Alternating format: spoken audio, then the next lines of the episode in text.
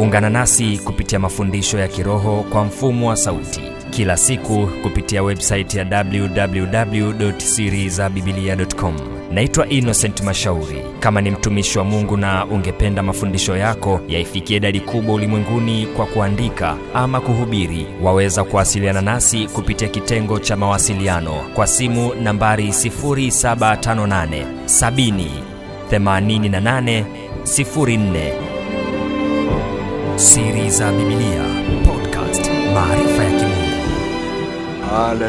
Haleluya wewe ni mungu umeahidi ya kwamba hutatuacha. Na asante kwa sababu hata yesu amesema hatatuacha. Atakuwa pamoja nasi hata ukamilifu wa dahari. Na asante kwa sababu hata saa hii na wakati huu hujatuacha. Uko pamoja nasi. Sifa na heshima ni za kwako kwa sababu wewe ni mungu uliye hai. Uwe pamoja nasi tena katika kipindi chetu kilichoko mbele yetu sifa na heshima ni za kwako kwa kutuunganisha na kila mmoja mahali popote pale ambapo umempa kutusikia sahihi. Kwa wakati huu tunajua kuna wengine ni jioni kwa wengine ni asubuhi kwa wengine ni alfajiri sana kwa wengine ni mchana. Lakini kwa vyovyote vile ambavyo e bwana unawapa nafasi ya kutusikiliza wengine watapata nafasi kutusikiliza ni usiku. Mungu katika jina la yesu kristo wa nazareti umeahidi ya kwamba utakuwa pamoja nasi lihimidiwe jina lako na uwe pamoja nami pia katika kuleta neno lako sawasawa na makusudi yako. Katika jina la yesu kristo na watu wote tuseme amen. Haleluya haleluya naomba ukae popote pale ulipo ukiweza. Mungu awabariki sana waimbaji. Tunamshukuru mungu sana kwa sababu wewe ni mungu. Jina lako nalihimidiwe milele kwa sababu wewe ni bwana jina lako nalihimidiwe milele kwa sababu wewe ni mungu wetu. Tunamshukuru mungu sana kutupa siku ya leo tena katika mipango mbalimbali mbali ambayo ametupangia.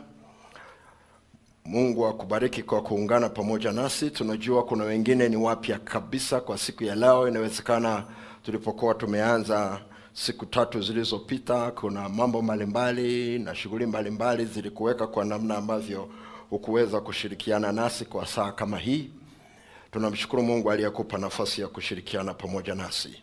Tuko hewani kupitia vyombo vya habari kutokea jijini arusha ofisini kwetu kwenye ukumbi wa ofisi ya kwetu hapa arusha kupitia vyombo vya habari.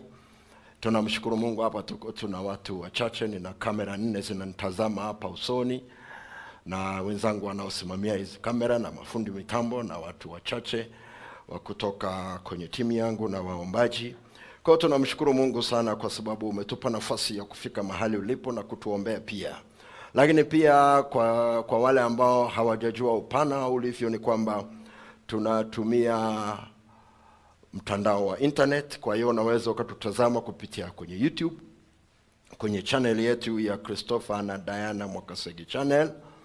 Lakini pia unaweza ukatusikia kupitia kwenye redio mbalimbali zingine za internet zingine ya, zingine moja kwa moja. Unasikia kwenye simu yako labda kwenye chombo chako ambacho unasikilizia redio popote pale ulipo. Tuna redio thelathini ambazo ziko hewani ambazo ziko hewani. Lakini pia unaweza ukatupata kupitia kwenye upendo television popote pale ambapo upendo television inapatikana kupitia kingamuzi cha azam na kingamuzi cha star times. Na ningetaka kukutangazia tu mapema ya kwamba kwa siku ya kesho kwa wale ambao wanatupata na kutufuatilia kupitia redio safina. Redio safina. Hatutakuwa hewani siku ya kesho kupitia redio safina kwa sababu ya ratiba nyingine muhimu walio nayo ya vipindi vya kazi ambavyo walikuwa wamesharatibu mapema kabla hatujawaambia. Kwa hiyo tunamshukuru mungu kwanza kwa kutupa hizi nafasi ya kushirikiana nasi katika siku hizi nne yaani tangu tulipoanza siku ya jumatano mpaka siku ya leo. Na mungu awabariki sana tunaamini kabisa radio safina kama mnanisikiliza mahali mlipo mtakuwa pamoja nasi tena katika kipindi kingine. Mungu awabariki sana kwa utumishi wenu.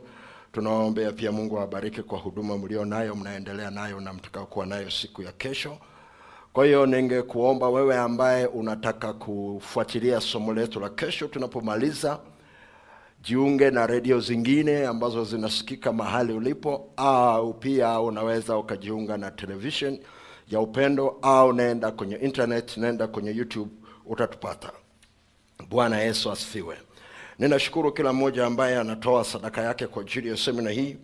Ningetaka tena kuto kuchoka kukukumbusha kwa ajili ya kukupa namba za simu. Ninajua wengine ni wapya kabisa, na ndio maana hatuchoki. Unapotoa nafasi kama hiyo ya kutoa sadaka, maana yake ninakupa nafasi ya kushiriki pamoja nasi katika utumishi huu.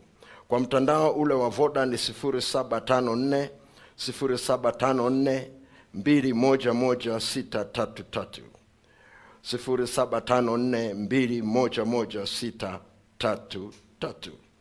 Kwa Tigo ni 0715 0715 511 633 0715 511 633.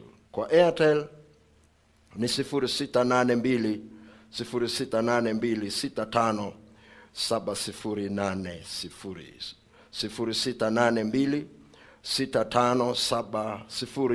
657080 na kwa wale ambao wanataka kutuma moja kwa moja kwenye akaunti yetu ya CRDB unaweza ukaangalia kwenye runinga, tumeweka hizo namba na kwenye YouTube.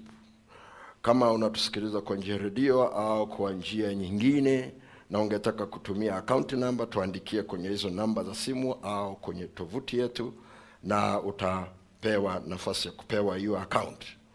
Bwana Yesu asifiwe.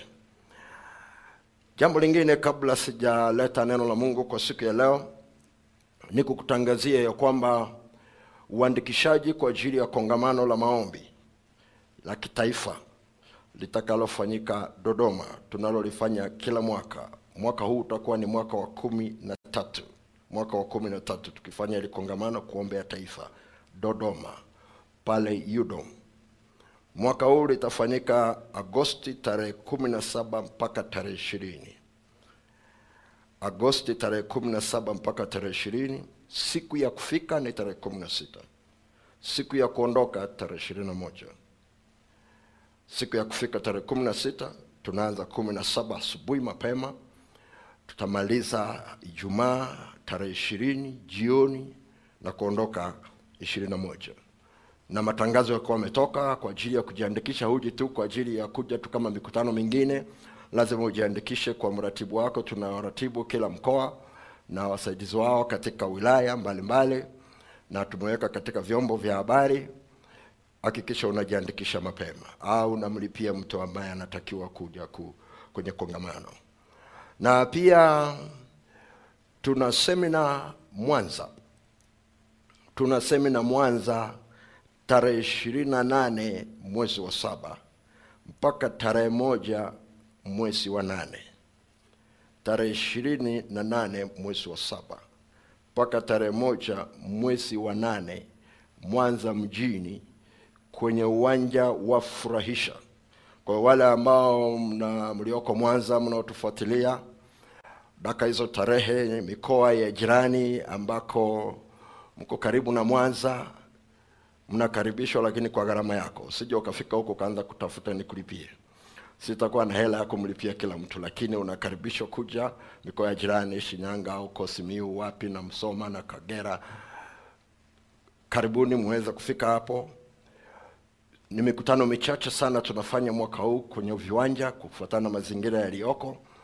Kwa hiyo hakikisha unafuatilia. Ukiona tumeachilia tarehe, wai hizo tarehe kwenye maeneo hayo, na bado tutaendelea na semina zetu kupitia vyombo vya habari, na tarehe tutakupa semina ingine itakayokuja. Bwana Yesu asifiwe. Tunaendelea leo ikiwa ni siku ya nne. Somo letu linasema somo letu linasema mbinu za kuilinda imani yako katikati ya changamoto za msimu mpya. Mbinu za kuilinda imani yako katikati ya changamoto za msimu mpya. Nataka kurudia tena yale maneno yaliyoko kwenye kile kitabu cha Timotheo wa pili. Leo ni siku ya nne. Timotheo wa pili, ile sura ya tatu mstari wa kwanza. ni angalizo muhimu sana ambalo unahitaji kulikumbuka kila wakati ni angalizo muhimu sana timoteo wa pili sura ya tatu ule mstari wa kwanza anasema lakini ufahamu neno hili ya kuwa siku za mwisho kutakuweko nyakati za hatari. Siku za mwisho kutakuweko nyakati za hatari. Tunaishi katika kipindi kinachoitwa kibibilia siku za mwisho tangu siku ile ya pentecost. Na maandiko yanasema ndani ya hizo siku za mwisho kuna nyakati tofauti tofauti. Na maandiko yanatuambia pia zitakuweko nyakati za hatari. Na ukisoma nyaraka hizi mbili za paulo kwa timoteo utagundua kati ya msisitizo wa eneo ambalo ni la hatari katika nyakati hizo ni juu ya imani. Na kati ya msisitizo ambao anauweka kwa timoteo ni juu ya hali ya imani yake na hali ya watu. Lakini pia na kumwambia apigane vita vilo vizuri vya imani. Anamhimiza juu ya kulinda imani yake. Si vita vya kimwili juu ya imani ni vita vya kiroho juu ya imani. Unahitaji kuelewa hilo na tuliangalia mbinu ya kwanza tukaangalia mbinu ya pili na tukaanza kuangalia pia mbinu ya tatu siku ya jana. Mbinu ya tatu siku ya jana. Na hiyo mbinu ya tatu inasema tathmini kwa upya tafsiri ya neno au wazo unalolitumia unalotumia kati, kama msingi wa hicho ukifanyacho. Kama ni sahihi au la tathmini kwa upya tafsiri ya neno au wazo unalotumia kama msingi wa hicho ukifanyacho, kama ni sahihi au la bwana yesu asifiwe na nilikupa ile matayo saba mstari ule wa ishirini na nne mpaka wa ishirini na saba. Inayozungumzia maneno ya mwisho ambayo yesu aliyasema katika ile hotuba ya mlimani. Akilinganisha watu wawili waliokuwa wanamsikiliza kila alichokuwa anasema na akieleza kitu walichoenda kufanya baada ya kumaliza kumsikiliza mmoja akiwa mtendaji wa kile alichosikia mwingine sio mtendaji. Na akaeleza kwamba wote walijenga kitu katika maisha yao na aliita ni nyumba. Na walipojenga zoruba ikaja ikapiga zile nyumba mbili. Moja ikasimama ikabaki nyingine ikaanguka na akatueleza tofauti yake. Ilikuwa ni kwenye msingi. Msingi umejengwa juu ya kitu gani msingi umejengwa juu ya kitu gani? Na jana nilikuwa nazungumza na wewe umuhimu wa tafsiri ya neno na wazo. Tafsiri ya neno na wazo ambayo inakuja kama msingi wa hicho kitu ambacho unakifanya. Bwana yesu asifiwe. Na tuliangalia mambo kadha wa kadha kama mnanifuatilia kama ukuwepo hakikisha ya kwamba unaingia kwenye youtube. Bado hilo somo lipo lisikilize tena na kulisikiliza na kulisikiliza. Sina namna ambavyo naweza nikarudi nilikotoka jana. Mahali ninakoenda leo ni mbali. Na ninatamani nifike na tupate nafasi ya kuomba. Tupate nafasi ya kuomba. Kwa hiyo nenda kasikilize huko fuatilia lakini tuliangalia mpaka jambo la nne. Na katika hilo jambo la nne nikakupa mifano miwili. Nikakupa mifano miwili kama ulikuwa unafuatilia vizuri. Mfano wa kwanza wa adamu na mke wake na mfano wa pili ni wana wa israeli walipokuwa wametumwa kupeleleza kanani kwa kutumia watu kumi na wawili viongozi wao. Na nilipokuwa ninamalizia nikagusia swala la akili swala la akili jinsi ambavyo shetani akitaka kuvuruga imani ya mtu na yesu akitaka kuimarisha imani ya mtu wote wanagusa akili. Shetani atagusa akili yesu atagusa akili. Kwao tulizungumza tu kidogo pale tukaomba kidogo nikakwacha na nilikuahidi kwamba tutaendelea siku ya leo na nataka tuliangalie jambo la tano. Jambo la tano maana yake kutokea jana. Jambo la tano ambalo nataka tuliangalie ni hili uhusiano kati ya tafsiri ya neno au wazo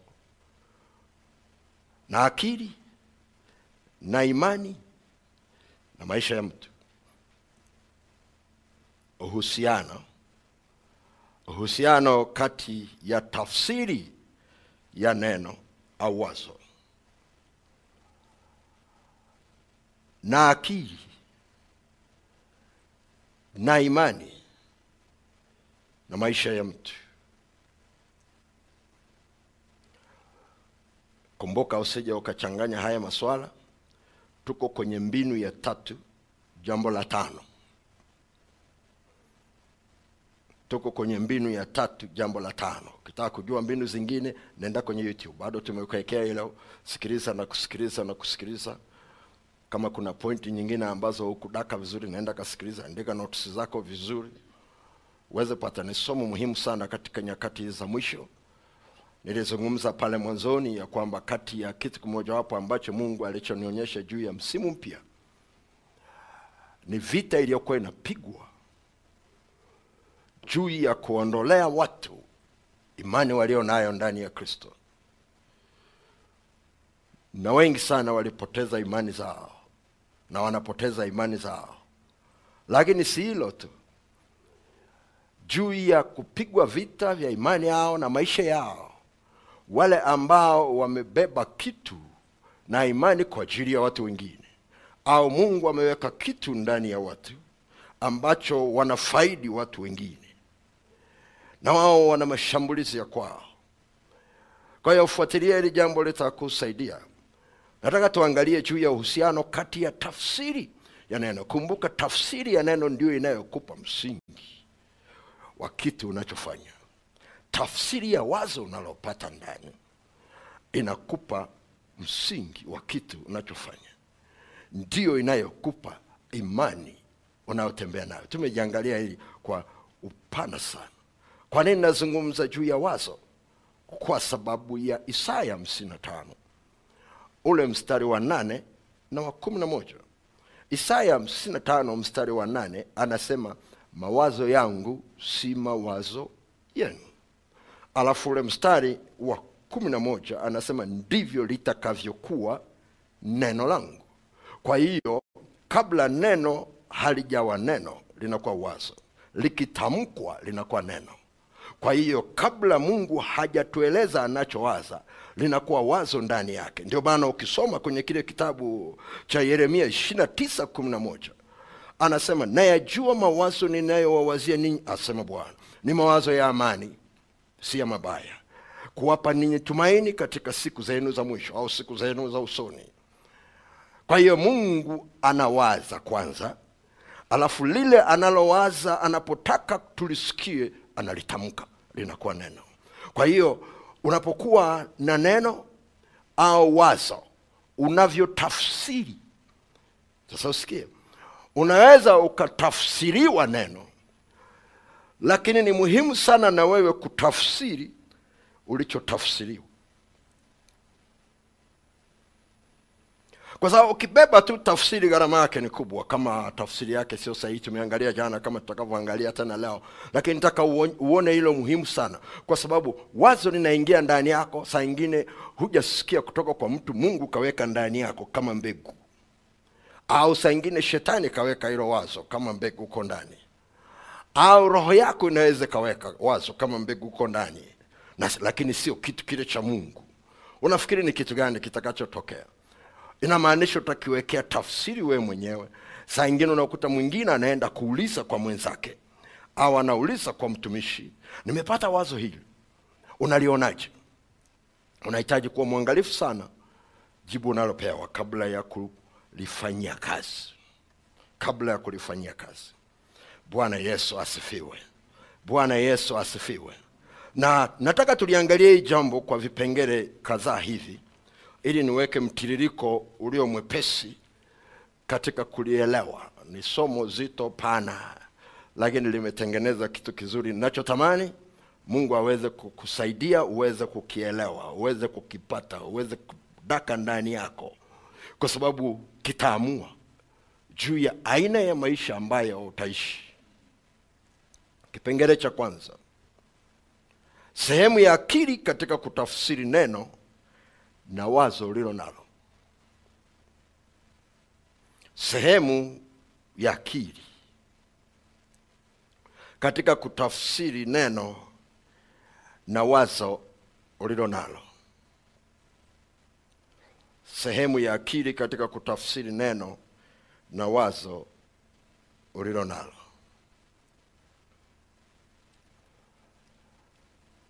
Bwana yesu asifiwe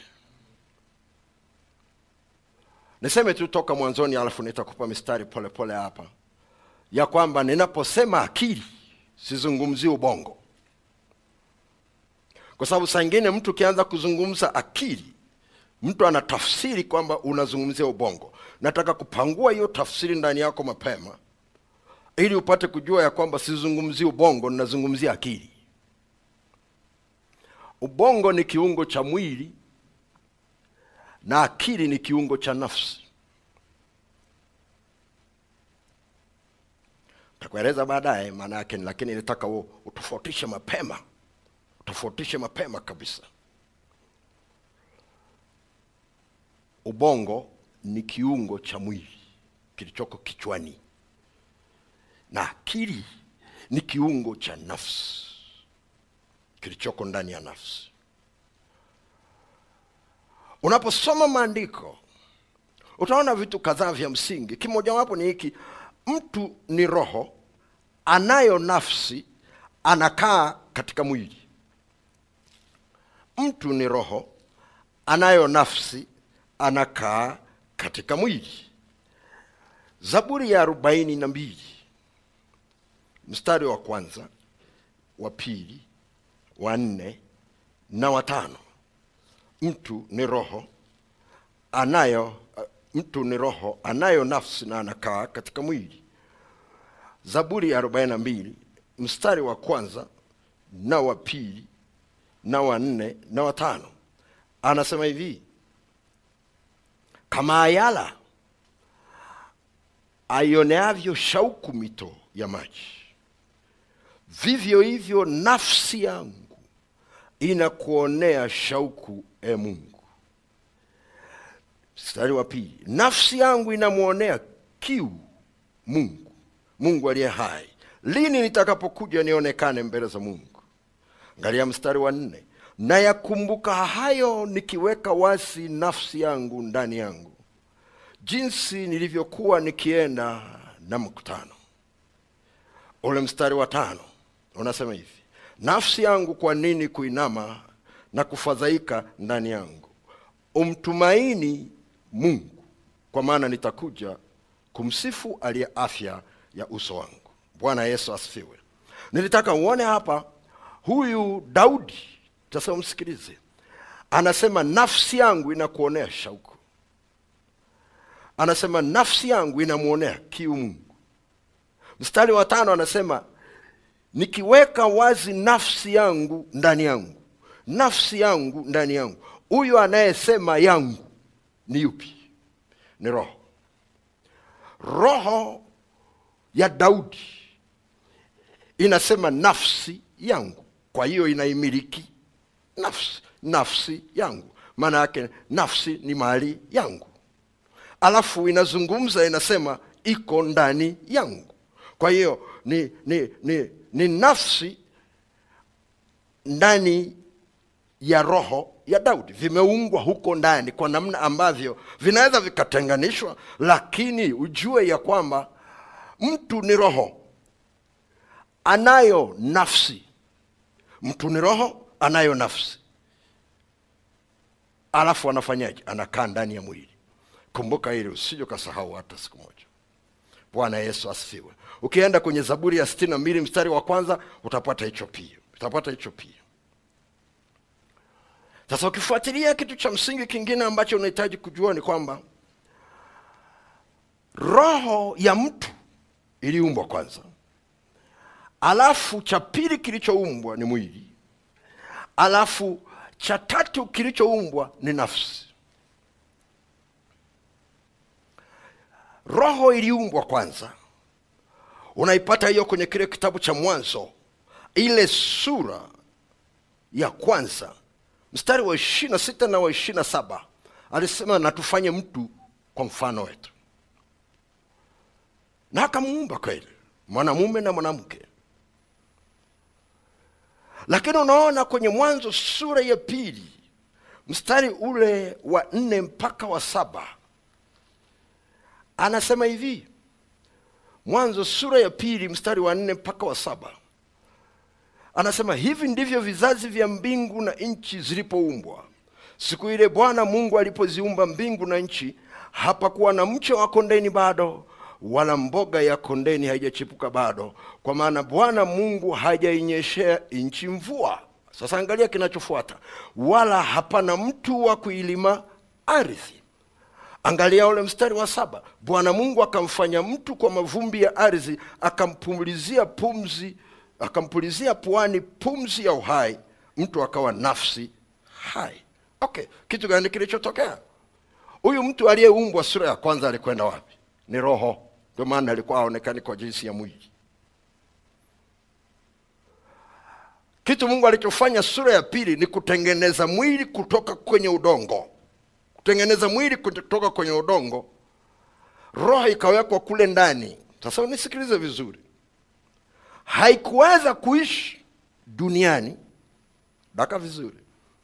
Haikuweza kuishi duniani mpaka alipopulizia kitu kinachoitwa nafsi ndani yake. Hojadaka ninachosema. Nasema hivi mtu ni roho anayo nafsi anakaa ndani ya mwili. Kilichoumbwa cha kwanza ni roho kwenye mwanzo sura ya kwanza kwenye mwanzo sura ya pili iliumbwa nafsi. Baada ya mwili kuumbwa mtu akawekwa kule ndani roho yake lakini hakuweza kuishi hapa. Mpaka nafsi ilipowekwa ndani. Daka vizuri hilo mahali tunakoelekea.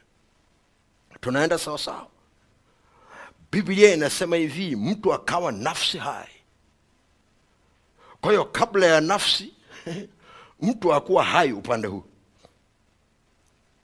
Daka vizuri. Hii inapozungumzia hai haimaanishi kuishi kwa jinsi tunavyofahamu ambako mtu anapumua.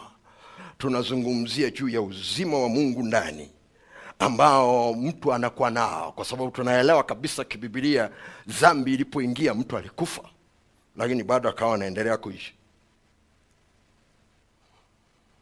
okay kwa nini nakueleza kitu cha namna hii? Ni muhimu sana uweze kufahamu hili. Angalia kile kitabu cha ayubu. Ayubu sura ya thelathini na mbili mstari wa nane. Ayubu thelathini na mbili mstari wa nane unatuongezea jambo pale nasema hivi. Lakini imo roho ndani ya mwanadamu. Imo roho ndani ya mwanadamu. Na pumzi za mwenyezi huwapa akili.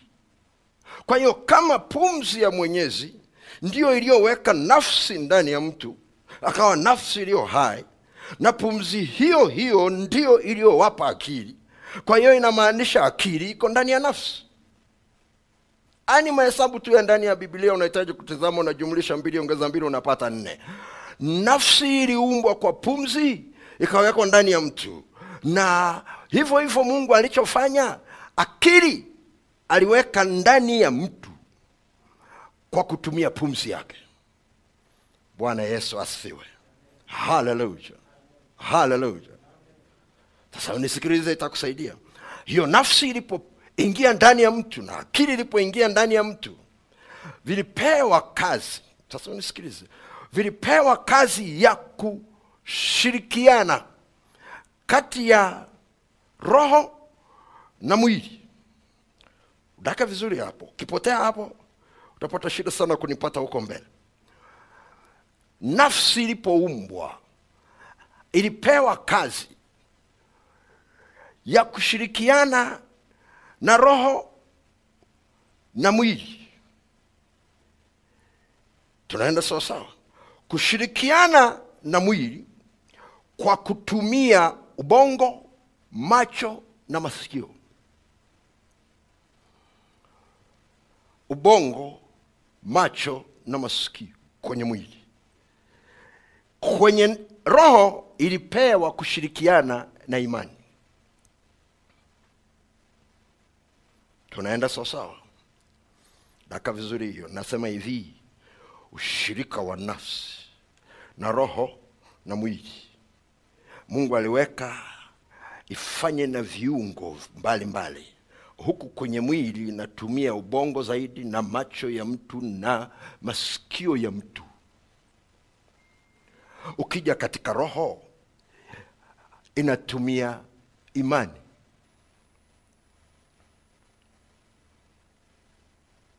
Haleluya haleluya. Sasa unisikilize tena. Ndani ya akili ndani ya akili kuna mawazo na fikra. Ndani ya akili kuna mawazo na fikra. Zenye majukumu tofauti. Zenye majukumu tofauti. Ya kumtengenezea mtu misimamo yake kimaisha. Naka vizuri tunakoelekea. Nasema hivi ndani ya akili kuna mawazo na fikra zenye majukumu tofauti ya kumtengenezea mtu misimamo yake kimaisha. Wakorinto wa pili sura ya kumi. Wakorinto wa pili sura ya kumi nitasoma ule mstari wa saba kwanza alafu ndipo nisome mstari wa tatu mpaka wa tano wakorinto wa pili sura ile ya kumi. Nitasoma kwanza ule mstari wa saba. Alafu ndipo nirudi mstari wa tatu mpaka wa tano. Inasema hivi mstari ule wa saba wakorinto wa pili sura ya kumi. Yaangalieni yaliyo mbele ya macho yenu. Mtu akijitumainia mwenyewe ya kuwa ni mtu wa kristo na afikiri hivi pia nafsini mwake ya kwamba kama yeye alivyo mtu wa kristo vivyo hivyo na sisi. Nilichotaka uone kile kipengele kinasema na afikiri hivyo pia nafsini mwake. Na afikiri hivyo pia nafsini mwake. Maana yake fikra ziko kwenye nafsi. Tunaenda sawasawa kwa hiyo fikra ziko kwenye nafsi. Okay sasa turudi kwenye mstari wa tatu mpaka watano wa korinto wa pili sura ya kumi inasema hivi maana ingawa tunaenenda katika mwili hatufanyi vita kwa jinsi ya mwili. Maana silaha za vita vyetu si za mwili bali zina uwezo katika mungu hata kuangusha ngome. Na ule mstari wa tano unasema tukiangusha mawazo. Na kila kitu kilichoinuka kijiinuacho juu ya elimu ya mungu. Na tukiteka nyara kila fikra kila fikra kwa nini? Kwa sababu kila fikra ina kazi yake. Kila fikra ina kazi yake. Ipate kumtii kristo. Okay ngoja nikueleze uweze kuelewa tofauti ya mawazo na fikra. Mawazo hayawezi kukupa msimamo mpaka yamekuwa fikra ndani yako. Mawazo eh? mawazo hayawezi kukupa msimamo mpaka yamekuwa fikra ndani yako. Fikra ni mkusanyiko na mtiririko wa mawazo unaotengeneza msimamo juu ya kitu au juu ya jambo. Ngoja nirudie tena. Mawazo ni mkusanyiko. Fikra sorry fikra. Ni mkusanyiko. Na mtiririko wa wa, wa, wa mawazo. Yanayokupa msimamo juu ya kitu au juu ya jambo.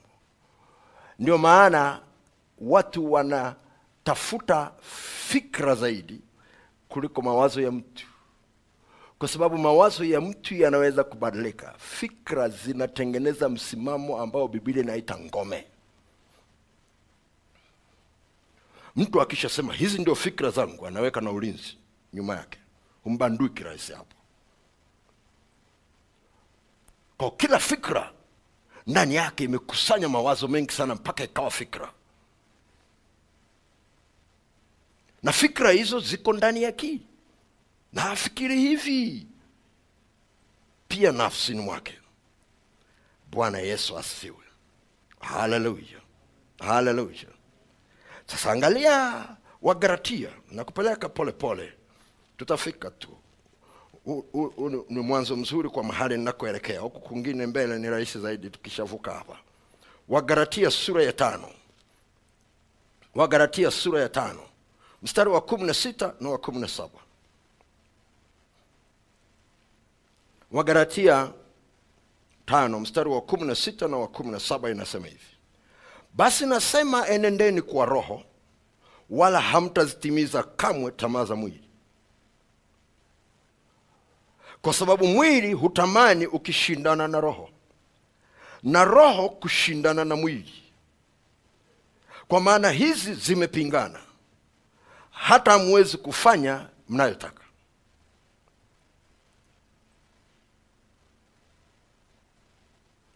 sasa watu wengi sana wakisoma huu mstari hii mstari wanafikiri hali hii ilitengenezwa na shetani. Haikutengenezwa na shetani. Ilitengenezwa na mungu ila shetani anaitumia kwa sababu hatujui namna ya kuenenda kwa roho. Unasema kwa nini? Unisikilize vizuri kabla hujabisha moyoni mwako usikilize vizuri. Mtu aliumbwa aweze kuishi katika limwengu mbili kwa wakati mmoja aishi katika ulimwengu wa roho na ulimwengu wa kimwili kwa wakati mmoja. Kwa roho aishi ulimwengu wa roho. Kwa mwili aishi ulimwengu wa kimwili. Kwa roho aishi ulimwengu wa kiroho. Kwa mwili aishi ulimwengu wa kimwili. Kwa hiyo akavitumbukiza vyote vikakaa pamoja. Roho iko ndani ya mwili sasa usoma kwenye biblia yako sema muda wako kupitishia mistari yote la sivyo tutafika tunakoela biblia inazungumza wazi kabisa.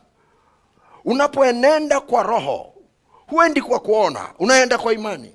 Roho yako inapoenda inaenda kwa imani. Kuna neno inalopokea kutoka katika ulimwengu wa roho kutoka kwa mungu aliyeliumba. Ndio neno ambalo linatengeneza kitu kinaitwa imani ndani ya imani ndiko kuna maisha ya mtu. Maandiko yanasema kwenye kile kitabu cha warumi moja kumi na saba na mwenye haki ataishi kwa imani yake ataishi kwa imani. Ndani ya ile imani kuna uzima kuna maisha. Mungu alipomuumba mtu hakumuumba aishi peke yake alimuumba akiwa na roho wa mungu ndani yake akiwa na sura ya mungu ndani yake akiwa na neno ambaye ni kristo ambayo ni sura ya mungu ndani yake. Mpaka dhambi ilipoingia ndipo sura ya mungu na yule roho mtakatifu akaondoka. Lakini nataka unisikilize vizuri kabisa ya kwamba ndani ya roho kuna lugha ya roho ya ulimwengu wa roho ambayo haikubaliani na haipatani haieleweki katika ulimwengu wa kimwili. Na katika ulimwengu wa kimwili kuna lugha ambayo inatumika huku haieleweki katika ulimwengu wa kiroho. Na kwa sababu hiyo lazima apatikane mkalimani apatikane mtafsiri. Na huyo mtafsiri anaitwa nafsi. Na kiungo kilichopewa kutafsiri kinaitwa akili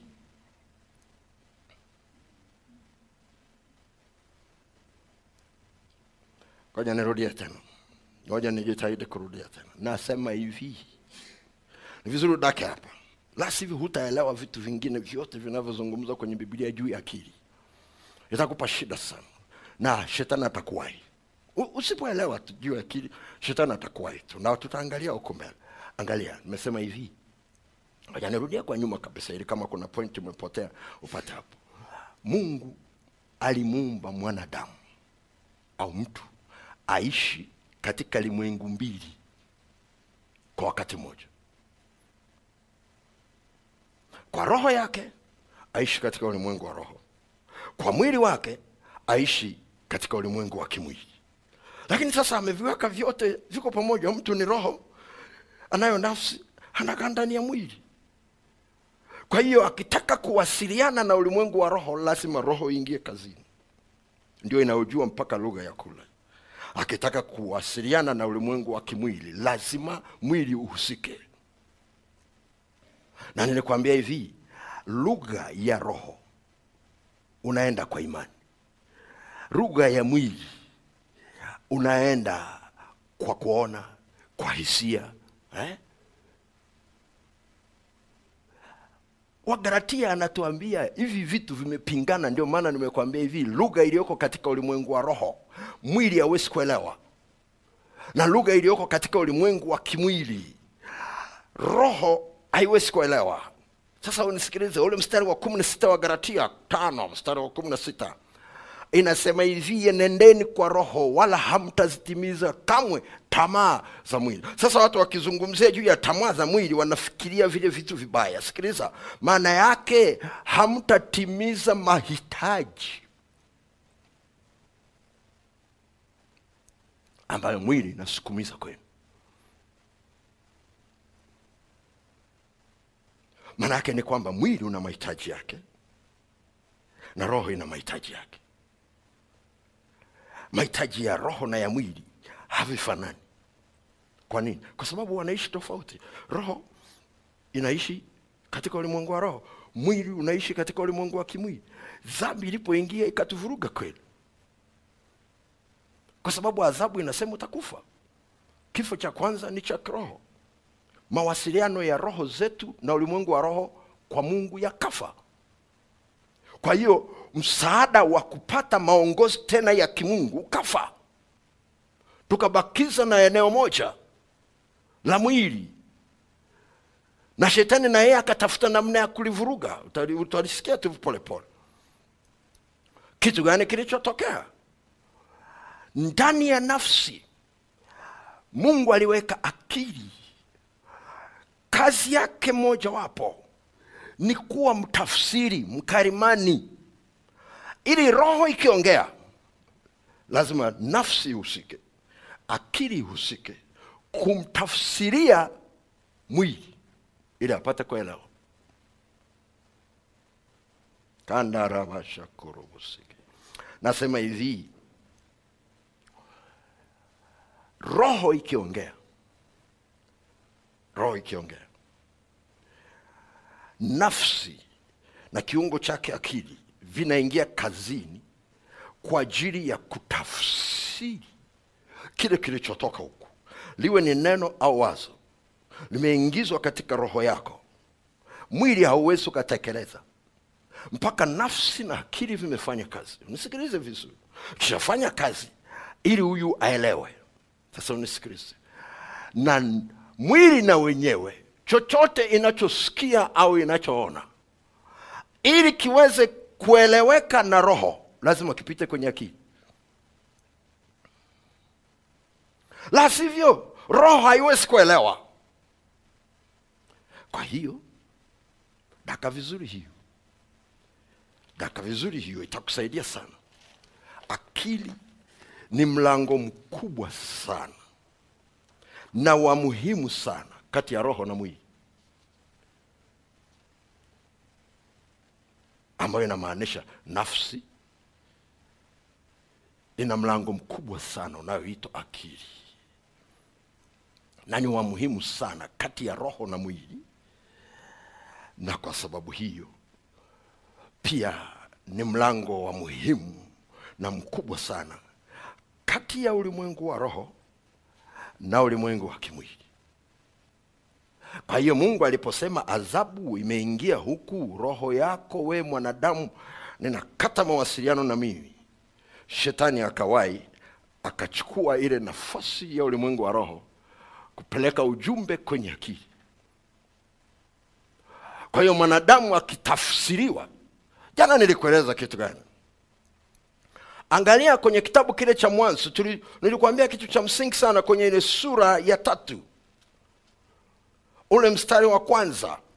Basi nyoka alikuwa mwerevu kuliko wa- wanyama wote wa mwitu aliowafanya bwana mungu. Akamwambia mwanamke ati hivi ndivyo alivyosema mungu? Alafu akaeleza pale. Kitu gani nachotaka kuambia? Maagizo katoa mungu. Mtafsiri ni shetani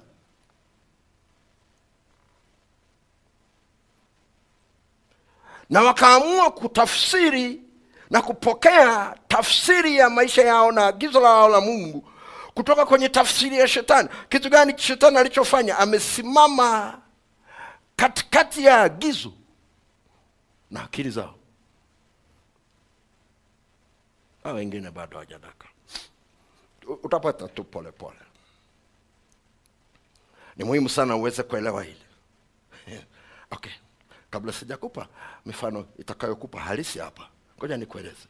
Ukitaka kuimarisha mahusiano kati ya roho ya mtu na mwili wake imarisha akili yake ndani yake. Hata kama uamini we andika tu. Kabla ya somo halijaisha utakuwa umeamini tu. Nakwambia hivi ukitaka kuimarisha mahusiano kati ya roho ya mtu na mwili wa mtu imarisha akili yake. Ukitaka na pia ukitaka kuharibu mahusiano kati ya roho ya mtu na mwili wake unaharibu akili ndani, ya, ndani yake ndani ya nafsi yake.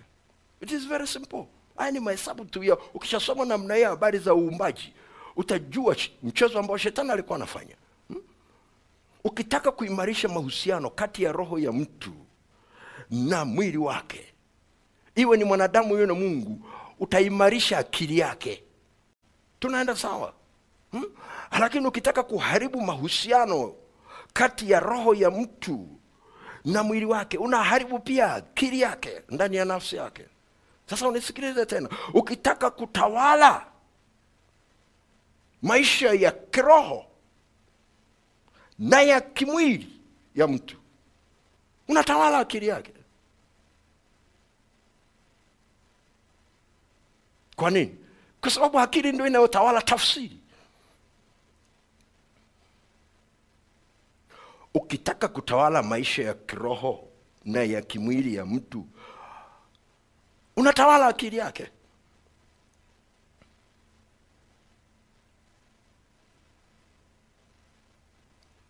Sasa kuna jambo la msingi unalohitaji kujua hapa. Mungu alipokuwa anamuumba mtu kwa sababu ya utaratibu wa uumbaji kwamba mwanadamu haruhusiwi kuishi peke yake huku duniani bila mungu. Ndio utaratibu wa mungu. Kila kiumbe kilichoumbwa kwenye sura ya kwanza kasome biblia yako alikipa amri kizae kwa jinsi yake kasoro mwanadamu. Mwanadamu hakupewa kuzaa kwa jinsi yake alipewa kuzaa kwa jinsi ya mungu kwa sababu mungu ndiye aliyekuwa mbegu ndani yake. Tunaenda sawasawa zambi ilipoingia hakuzaa kwa jinsi yake alizaa kwa jinsi ya mbegu ya tafsiri ya maisha aliyokuwa nayo. Kwa hiyo haijalishi mwanadamu aliyokuwa anazaliwa alikuwa anazaliwa chini ya dhambi ya adamu kwa namna ambavyo hakuna namna angetoka mpaka tena adamu wa mwisho alipokuja.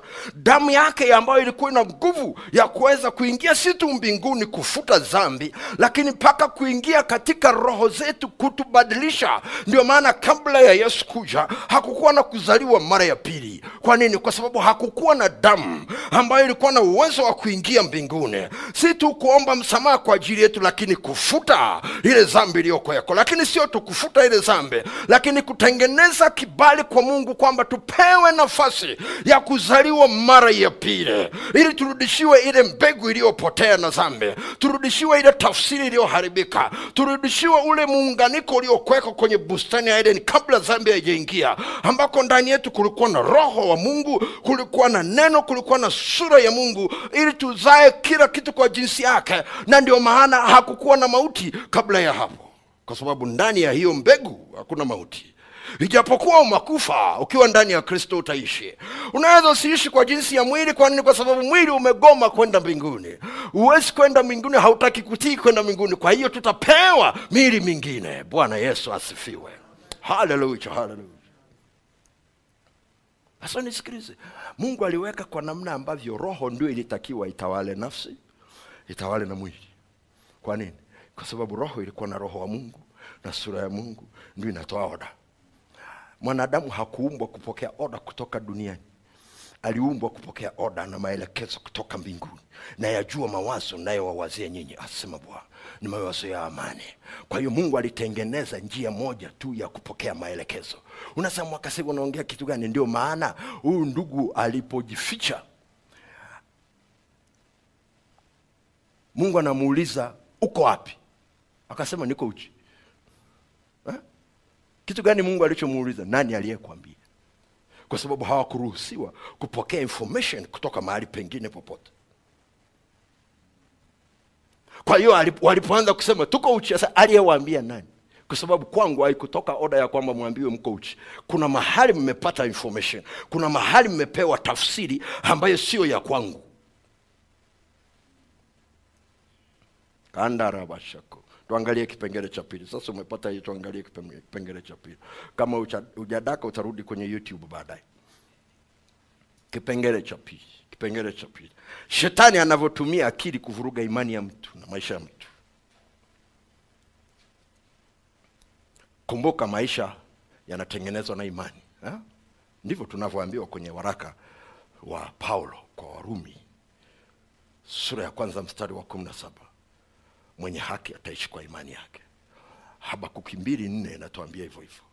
Mwenye haki ataishi kwa imani yake. Kwa hiyo ndani ya imani kuna maisha na kuna aina ya maisha. Na imani inakujaje? Warumi kumi kumi na saba. Inatuambia wazi kabisa imani huja kwa kusikia. Nilikwambia usikimbilie haraka ukasema imani huja kwa neno la mungu. Ah, ah, inakuja kwa kusikia. Kusikia huja kwa neno la kristo kwa hiyo imani yoyote inakuja kwa kusikia. Haijalishi inakotokea lakini ukiamua kusikia hiyo tafsiri ukaipokea ndani inakuwekea kitu kinaitwa imani. Inakutengenezea uhakika wa baadaye uwe ni wa kweli ni halisi ni wa kupotosha utachukua hatua kwa kufuata hicho kitu kwa sababu umekipokea ndani. Lakini unataka kupata uhai na uzima wa mungu na maisha ya kimungu aliyokusudia kwa ajili yako lazima usikie neno la bwana lazima usikie neno la biblia. Lazima usikie neno la kristo. Ndivyo maandiko yanavyotambia. Na shetani akitaka kuvuruga maisha ya mtu na imani ya mtu anavuruga akili. Okay. Tuanze kidogo na kupitisha kwenye mistari hapo haraka haraka. Itakusaidia. Kwa hiyo kama huna spidi ya kusoma uwe na spidi ya kuandika. Kama huna spidi ya kusoma uwe na spidi ya kuandika. Wakorinto wa pili wakorinto wa pili sura ya kumi na moja mstari wa tatu. Tunaangalia kile kipengele cha pili. Shetani anavyotumia akili kuvuruga imani na maisha ya mtu. Imani na maisha ya mtu. Tuanze na ile wa korinto wa pili sura ya kumi na moja ule mstari wa tatu nitasoma mstari zaidi ili usije ukasema natoa kichwani. Kwa sababu najua wengi wanasomaga hii mstari wanaipitia haraka haraka kwa sababu shetani asingetaka uone hii kitu. Ndio maana maombi yako ya kuniombea ni muhimu sana. Wakorinto wa pili kumi na moja ule mstari wa tatu unasema lakini nachelea kama yule nyoka alivyomdanganya hawa kwa hila yake asije akawaharibu fikira zenu mkauacha unyoofu na usafi kwa kristo sasa umeona kitu anachofanya? Anaharibu fikira. Fikira ziko wapi? Ziko kwenye akili.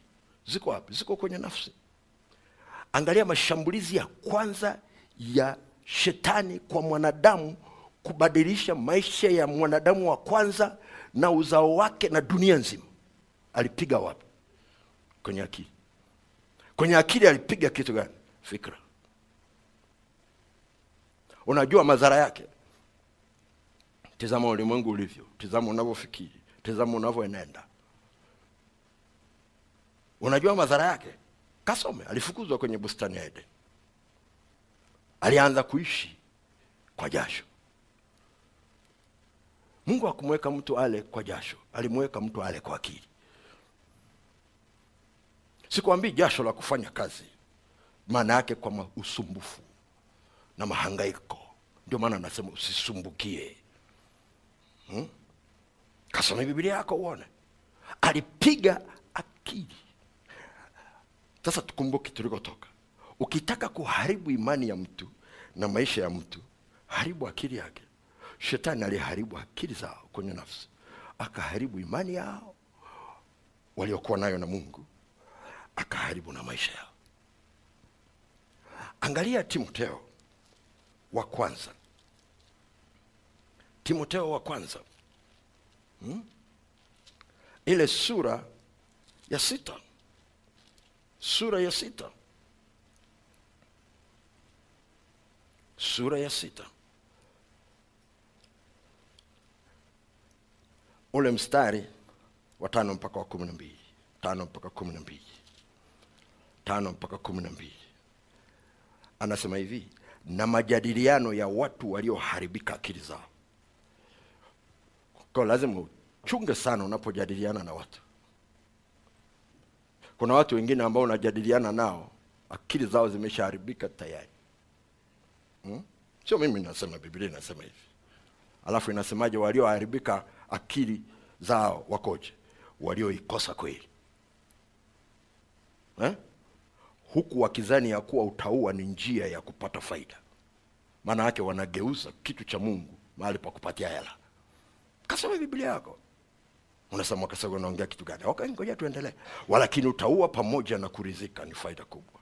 Kwa maana hatukuja na kitu duniani tena hatuwezi kutoka na kitu. Ila tukiwa na chakula na nguo tutaridhika na vitu hivyo. Lakini hao watakaokuwa na mali huanguka katika majaribu na tanzi na tamaa nyingi zisizo na maana zenye kuzuru ziwatosazo wanadamu katika upotevu na uharibifu. Maana shina moja la mabaya ya kila namna ni kupenda fedha ambayo wengine hali wakiitamani hiyo wamefarakana na imani na kujichoma na maumivu mengi. Shida sio hela shida ni kupenda hela. Inapokusukuma kuchukua hatua ambazo mungu hajasema biblia inazungumza wazi kabisa. Inatoka kwenye kitu gani? Huo msukumo unatoka kwenye kitu gani? Akili zilizoharibika. Unajua akili zilizoharibika tuzungumze tungesema injini iliyoharibika. Sasa injini iliyoharibika hakiharibiki kila kitu. Kuna vitu mle ndani ya injini vinaharibika utapaki gari au utaipeleka gereji tu kwa nini kuna mwenendo unaotakiwa kutumia na kuenenda katika ile gari unagundua sio mwenendo wake mzuri. Nikiendelea kuitumia namna hii itakuwa grounded kabisa itanoku injini na kila kitu. Kwa hiyo unaishughulikia mapema.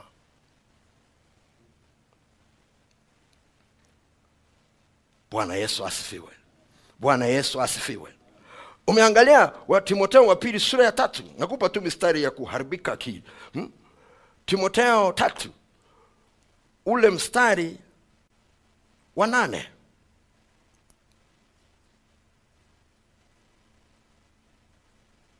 Na wa tisa timotheo tatu timotheo wa pili sura ya tatu mstari ule wa nane na wa tisa.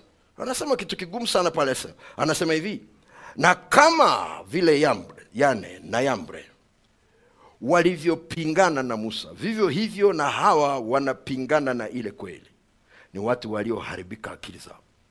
Kwa ukiona mtu anapingana na kweli unajua kweli ni yohana sura ya kumi na tatu mstari wa kumi na saba. Sura ya kumi na saba kumi na saba. Watakase kwa ile kweli. Na neno lako ndio kweli. Kwa ukisikia wakizungumza kwamba wanapingana na ile kweli ujue ya kwamba wanapingana na neno la biblia. Lakini pia sio neno tu la biblia.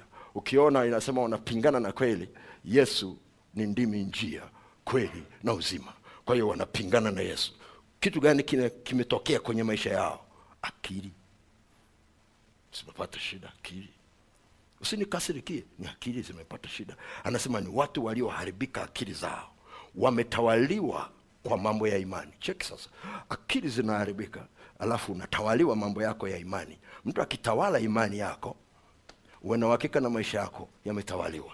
Angalia kinachofuata mstari wa tisa. Lakini hawataendelea sana. Kwa hiyo cheki huyo mtu. Anaweza akawa mbishi anaweza asikubaliane na kitu cha yesu anaweza asikubaliane na kweli iliyoko ndani ya biblia. Kisikusumbue. Mwangalie mwendo wake. Monita tu wetizama anavyoelekea usigombane naye. Maandiko yameandika wazi hivi lakini hawataendelea sana. Maana upumbavu wao utakuwa dhahiri kwa watu wote. Upumbavu si tusi. Maana yake umeambiwa cha kufanya hukufanya. Mjinga kibibilia sio tu- tusi. Maana yake hujui chochote. Ndio maana anasema msio wajinga bali mjue nini yaliyo mapenzi ya bwana. Ujinga kibibilia sio tusi upumbavu sio tusi wale wanawali watano ambao hawakuchukua mafuta wanatakiwa wanajua kabisa taa zinawaka kwa kutumia mafuta wakaenda usiku. Yesu aliwaita wapumbavu. Hakuwa anawatukana, alikuwa anaeleza hali zao za kimaamuzi. Wanaamua kwa kutumia tafsiri ipi? Kasome biblia yako. Kwa mtu akiharibu akili ameharibu imani.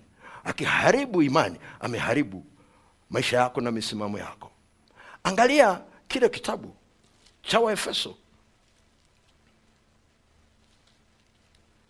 waefeso sura ya nne mstari wa kumi na saba mpaka kumi na tisa. Waefeso nne kumi na saba mpaka kumi na tisa. Waefeso nne. Nikuonyeshe jambo pale.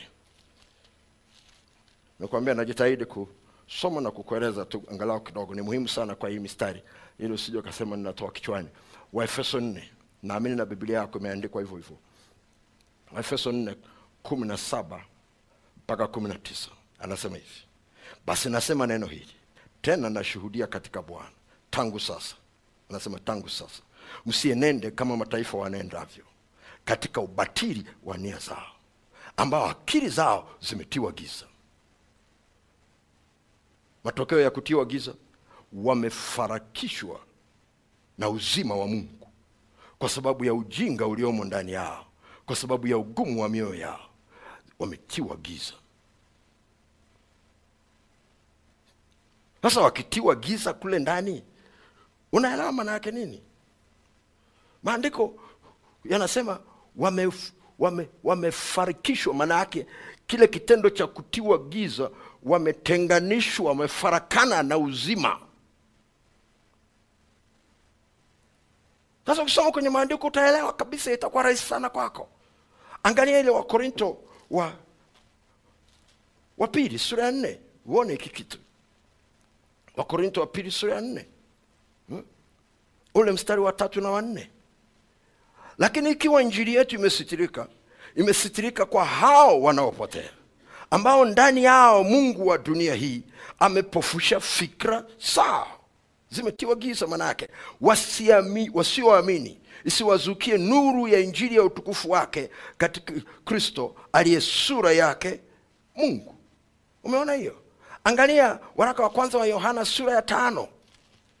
Waraka wa kwanza wa yohana sura ya tano ule mstari wa ishirini.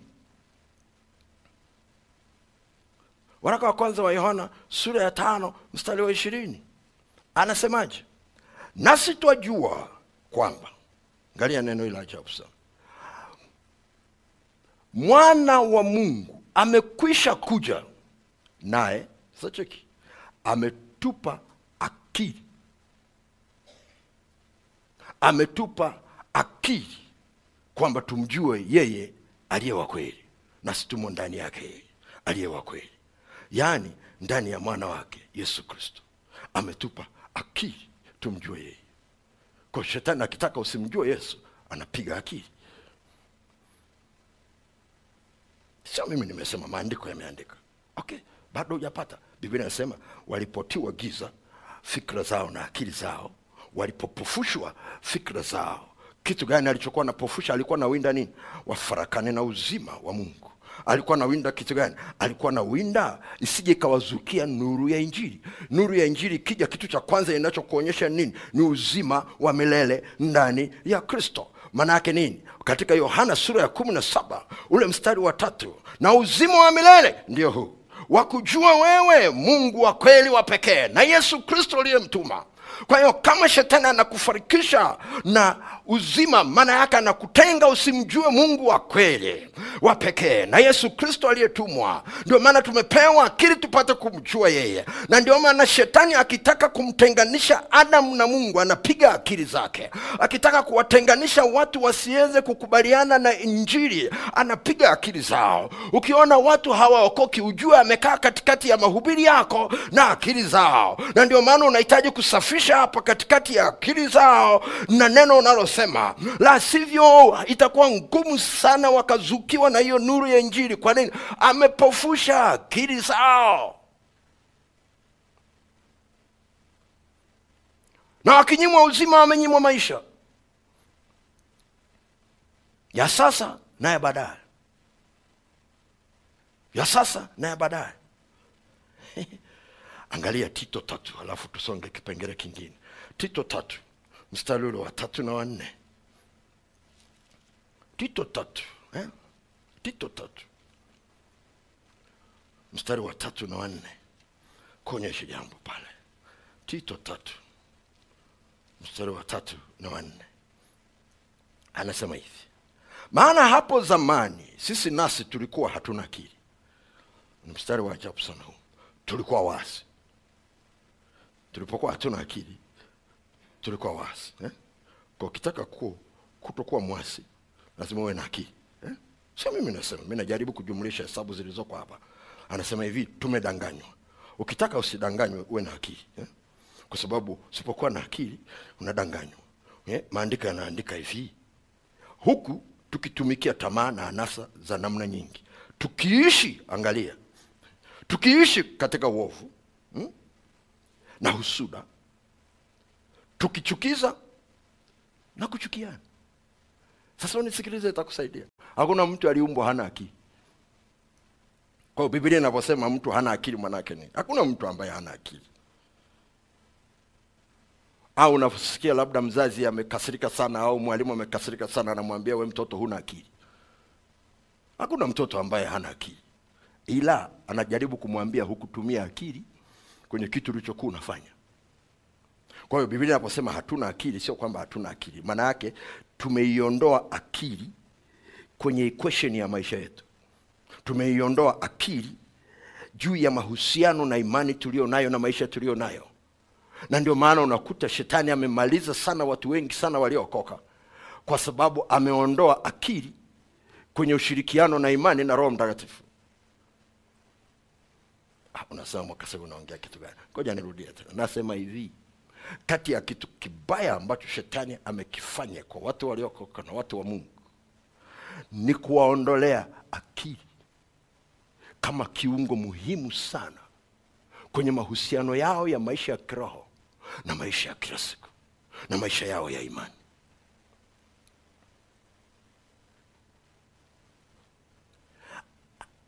Unajua aki, anachofanya shetani hila zile alizokuwa anatumia unaelewa alitumia hila gani kule kwenye bustani ya eden? Maandiko yanaposema yanaposema kwa hila aliwadanganya fikra zao. Hila gani aliyotumia? Unisikilize vizuri sana. Hila gani aliyotumia? Ni hii. Kukata imani ndani yao. Anakataje? Sasa usikie mungu kawapa neno na kitu kitakachotokea baadaye wakilitekeleza au wasipolitekeleza ameshasema. Nimekupa matunda yote unaweza kula. Kasoro mti wa matunda ya ujuzi wa mema na mabaya usile. Ukila utakufa. Alikuwa anamwambia ya kwamba kuna mfumo mwingine wa maisha usichukue. Kwa hiyo kamweleza kabisa okay. Shetani akaja akakaa katikati ya lile neno na kii za huyu mtu. Kitu gani alichokata? Alikata tafsiri ya lile neno akaondoa imani ndani yake. Unasema unajuaje? Imani ni kitu gani? Ni kuwa na hakika ya mambo yatarajiwayo ni bayana ya mambo yasiyoonekana kitu gani alichokata hakuzungumzia adhabu ya mauti itakayokuja. Alisema hivi mungu anajua ya kwamba mkila hmm? mtafumbuliwa macho. Kuna maarifa huko ndani yake mtakuwa kama yeye. Alichukua anatafuta kitu gani? Unisikilize vizuri. Kuwatazamisha furaha na maarifa ya sasa bila kuangalia gharama ya maamuzi yao wengine hawajasikia nachosema nasema hivi shetani alichofanya ni kumfanya mtu eh, aamue mambo yake ya kufanya hmm? kwa kutizama furaha na maarifa na faida ya sasa bila kujali gharama ya maamuzi hayo. Baadaye kwa ajili yake na kwa ajili ya watu wanaomtegemea. Unasema unaipata wapi? Waibrania twende waibrania waibrania sura ya kumi na moja. Waibrania kumi na moja waibrania kumi na moja ule mstari wa ishirini na nne mpaka wa ishirini na sita. Waibrania kumi na moja mstari ule wa ishirini na nne mpaka ule wa ishirini na sita. Inasema hivi kwa imani musa alipokuwa mtu mzima angalia sasa akakataa kuitwa mwana wa binti farao. Angalia sasa akaona ni afadhali kupata mateso pamoja na watu wa mungu. Angalia sasa kuliko kujifurahisha katika dhambi kwa kitambo.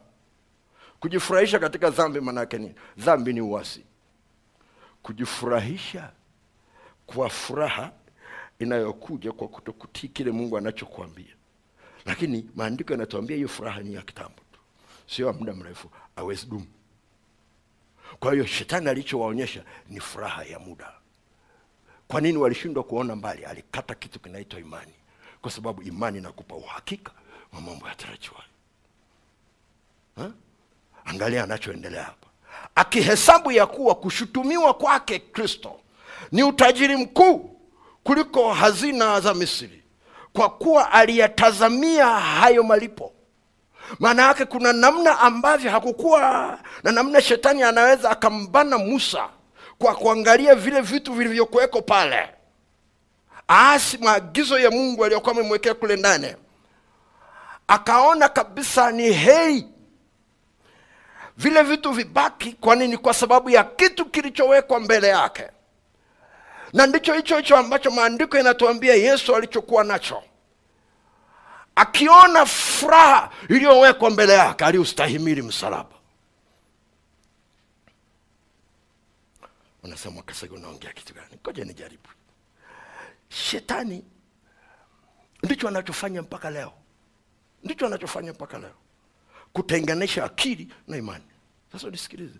Akitenganisha, akitenganisha akili na imani akili haiwezi kufikiria juu ya kesho. Kwa sababu unafikiri tu juu ya future ndani ya faith ndani ya imani ndani ya imani maana yake lazima kuwe na neno linalokupa kesho.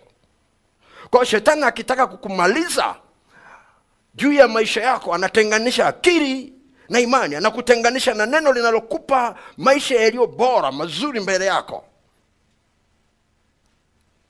Tunaenda sawa? Hasa unisikilize. Anapiga hiyo kwenye rika zote anapiga hiyo kwenye sekta zote anapiga hiyo kwenye kanisa pia. Unasema ah, mwakasege unajuaje?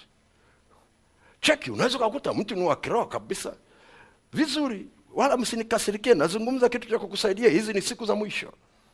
Labda vitu vingine nisingesema hapa. Kitu gani kinamfanya mtu ameokoka anang'ang'ana usiku na mchana? Mungu ninaomba unipe watu waokoke. Panua huduma niliyo nayo. Panua na wakristo niweze kupata wengi. Lakini hafikirii namna ya kununua kiwanja. Tatizo liko ana imani akili haifanyi kazi tena au ana akili imani haifanyi kazi. Sasa msikilize lazima ucheki unasema makasa unaongea kitu gani? Nisikilize vizuri. Huwezi ukaomba watoto na usipanue mahali pa hema.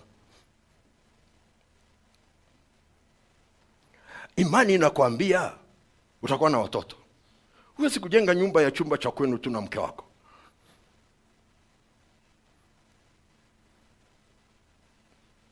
tunaenda sawasawa wengine bado hawajadaka. Okay ngoja nijaribu upande mwingine. Hii ya watumishi inawapa kitu kigumu kidogo. Ngoja niseme kutoka kona ingine. Umewahi kufikiria kwa nini vijana wengi sana hawafikirii future? Hawafikirii kesho. Kwa sababu akili zao zimebanwa. Zifikiri leo tu. Furaha ya leo tu. Furaha ya leo tu. Furaha ya leo tu. Faida ya leo tu. Lakini hawafikiri habari za kesho. Hawafikiri habari za kesho wakifanya maamuzi ni furaha ya leo siku mbili siku tatu. Hawafikirii habari za kesho. Okay unaweza ukasema ni vijana tu lakini choki na watu walio kazini. Anajua kabisa alipokuwa anapewa alipewa na karatasi ya ofisi inayosema kuna kustaafu kwenye miaka hamsini na tano. Anafika mwaka wa hamsini na tano. Amebakiza miezi sita. Ndio anasema sijui naenda kufanya kitu gani. Tatizo liko wapi miaka yote miaka yote. Akili ilinyimwa kuunganika na imani iliyokuwa inampa kesho yake.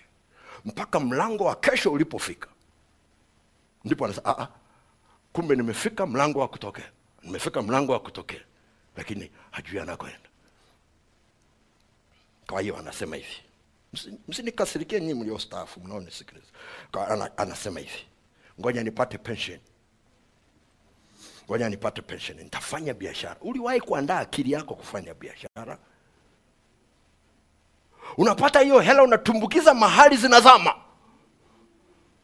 Kwa nini? Kwa sababu unajua baadaye nitakueleza ni kitu gani kinachotokea. Lakini nataka uone yale matenganisho yaliyoko unasema mwaka sasa unaongea kitu gani? Nenda kanisani. Tunaweza tukakupa imani yote ya kupokea vitu vyote. Lakini mara chache sana tutakukumbusha kwamba yesu karibu anarudi. Ni mara chache tutakukumbusha yesu anarudi. Tutakuwekea usimamishe imani ya kupokea kila kitu leo. Pokea kila kitu leo. Baraka leo. Fedha leo. Sikuambi kwamba ni kibaya. Lakini kama hiyo imani haikupi tahadhari ya kwamba hatuna mji udumuo na kwamba tutaondoka hapa duniani na hivi vitu tutaviacha. Haina maana ni vibaya vitatusaidia tunaposimama kwenye kusudi la mungu. Lakini kama hiyo imani haitakwambia kwamba kuna siku ya kuondoka unahitaji kujiandaa mapema inamaanisha kuna sehemu umenyimwa kwenye kufikiri kwako. Hufikirii juu ya kesho yako baada ya kufa. Kandarabashakorobo tuangalie kipengele cha tatu tuangalie kipengele cha tatu. Tuangalie kipengele cha tatu. Kipengele cha tatu ni hiki. Uhusiano wa imani na akili na roho mtakatifu katika kutafsiri maisha ya mtu ya kila siku.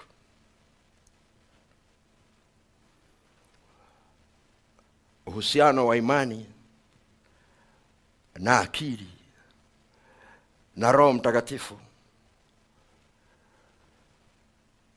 katika kutafsiri maisha ya mtu ya kila siku.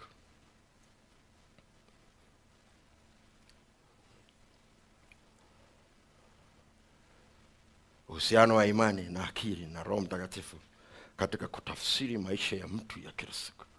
Roho mtakatifu ananiambia nikukumbushe jambo hili katika ile jambo nililozungumza pale kabla sijaingia kipengele cha tatu ukishaona mtu au ni kijana wako au ni msichana au ni mtu kazini hafikirii juu ya kesho.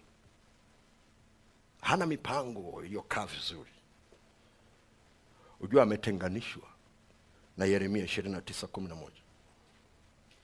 Ombea akili yake.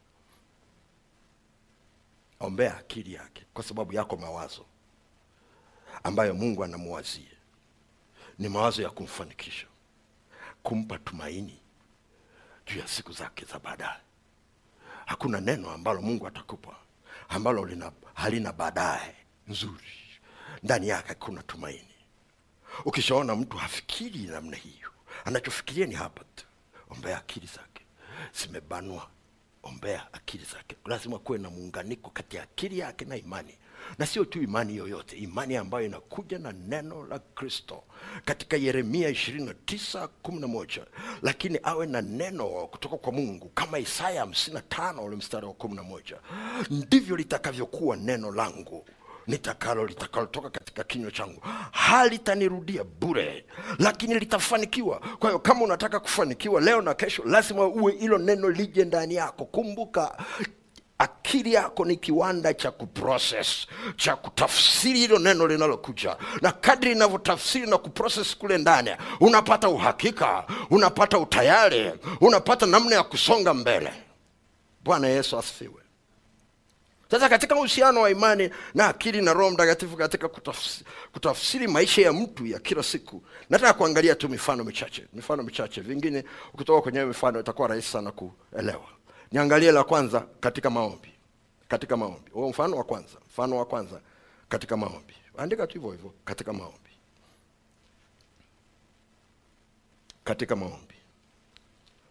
Utaona mistari mingine ambayo kwenye biblia labda ulikuwa unapitaga tu siku zote. Katika maombi ha? petro wa kwanza sura ya nne mstari wa saba.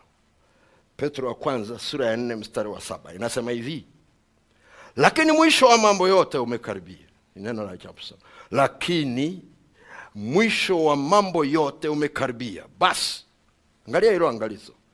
Iweni na akili. Mkeshe katika sala.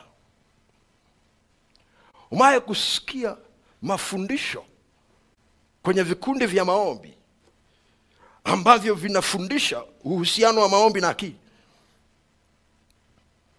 Biblia inasema lakini mam, mwisho wa mambo yote umekaribia. Basi iweni na akili. Mkeshe katika sala.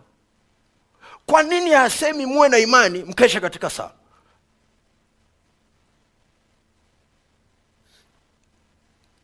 Sasa haimaanishi usio na imani. Maana ndicho tunachofundisha. Ukiomba lazima uombe kwa imani. Ukipokea unapokea kwa imani. Huu mstari umetoka? Akili maana yake akili zina sehemu. Katika kuona umuhimu wa kudumu katika sala katika nyakati hizi. Akili zina sehemu. Ndio maana ya mstari kwamba usidharau akili. Zina sehemu katika kuona umuhimu wa kudumu katika sala katika nyakati hizi angalia mfano wa danieli sura ya tisa. Danieli sura ya tisa. Danieli sura ya tisa.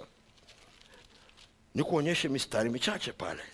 Mstari wa kwanza mpaka wa tatu. Alafu tutasoma wa ishirini mpaka wa ishirini na nne. Danieli tisa. Ili uweze kuelewa hiyo. Petro wa kwanza sura ya nne mstari wa saba. Kupe huo mfano kidogo. Hmm? kupe huo mfano kidogo. Danieli tisa mstari wa kwanza mpaka wa tatu alafu ishirini mpaka ishiri na nne inasema hivi.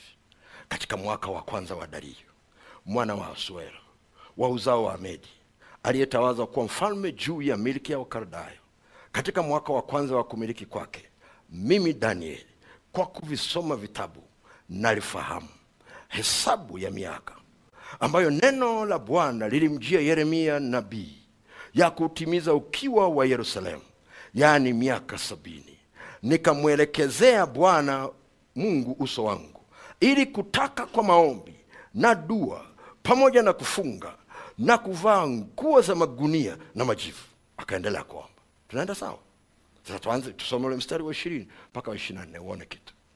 Basi hapo nilipokuwa nikisema na kuomba nikiungama dhambi yangu na dhambi ya watu wangu israeli na kuomba dua yangu mbele ya za bwana mungu wangu kwa ajili ya mlima mtakatifu wa mungu wangu.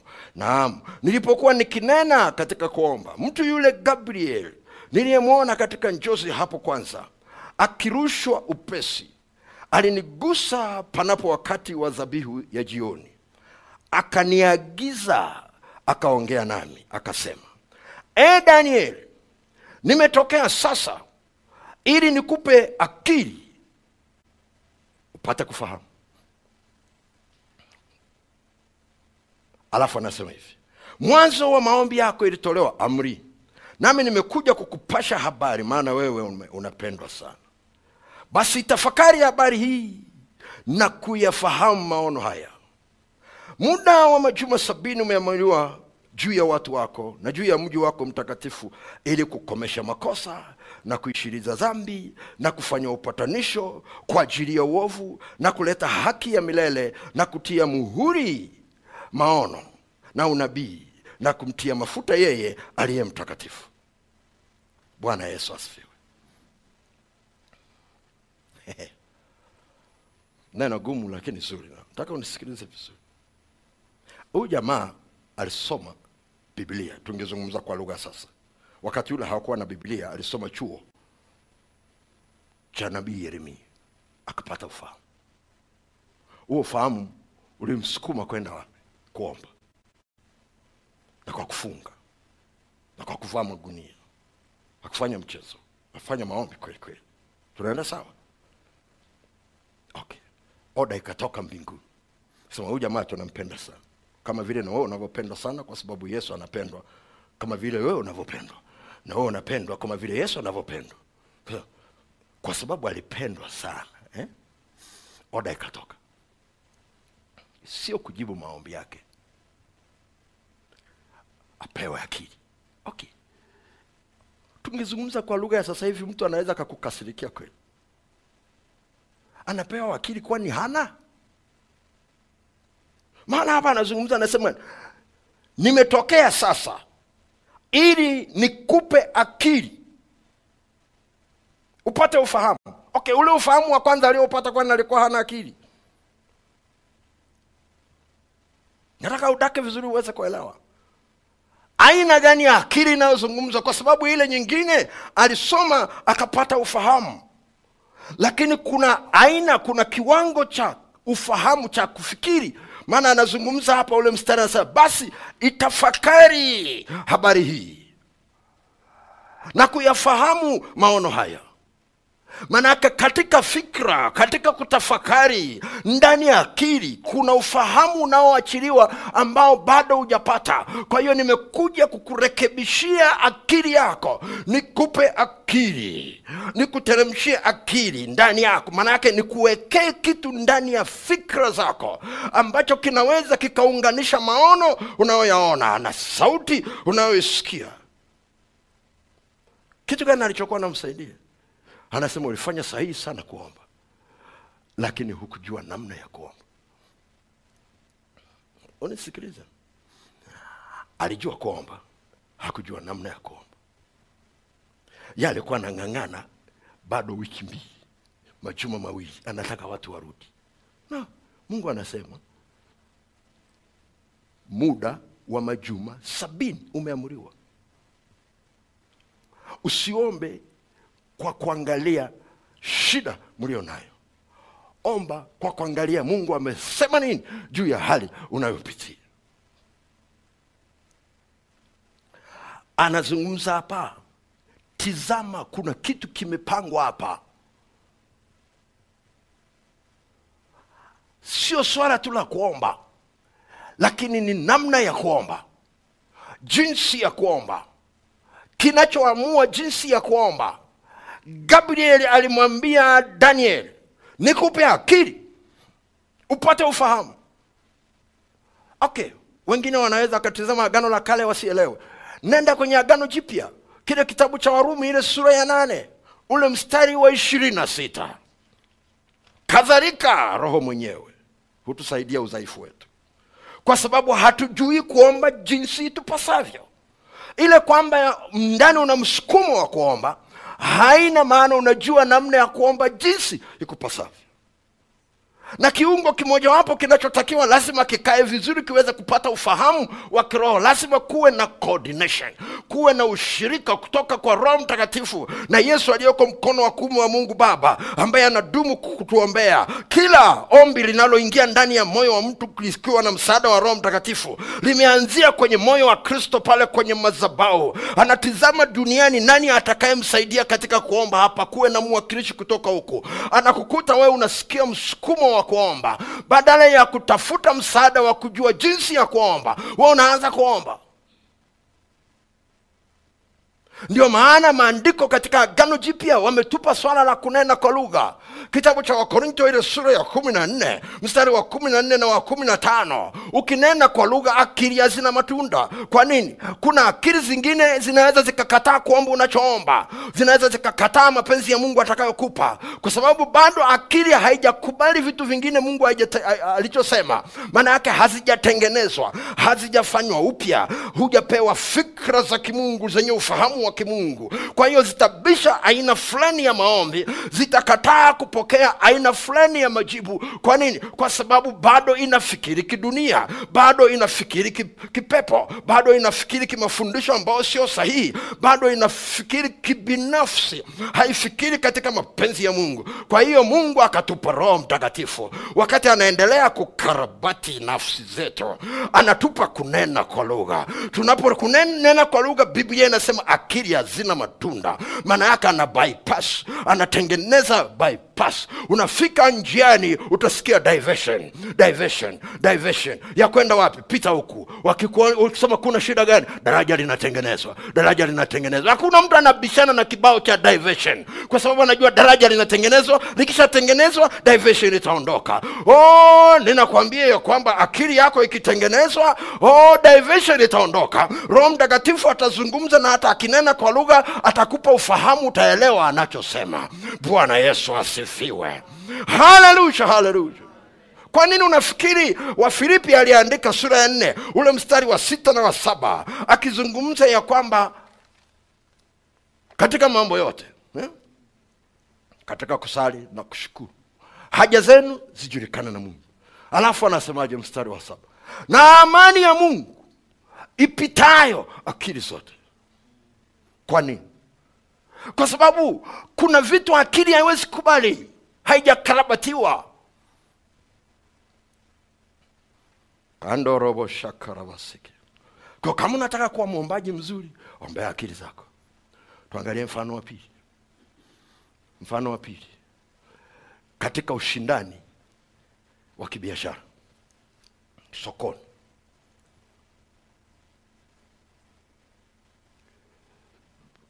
katika ushindani wa kibiashara. Sokoni. Angalia kitabu cha ufunuo. Sura ya kumi na tatu. Mfano wa pili huo sawa eh? katika ushindani wa kibiashara sokoni. Katika ushindani wa kibiashara sokoni. Ufunuo kumi na tatu mstari wa kumi na saba na wa kumi na nane tindarabashakorobosiki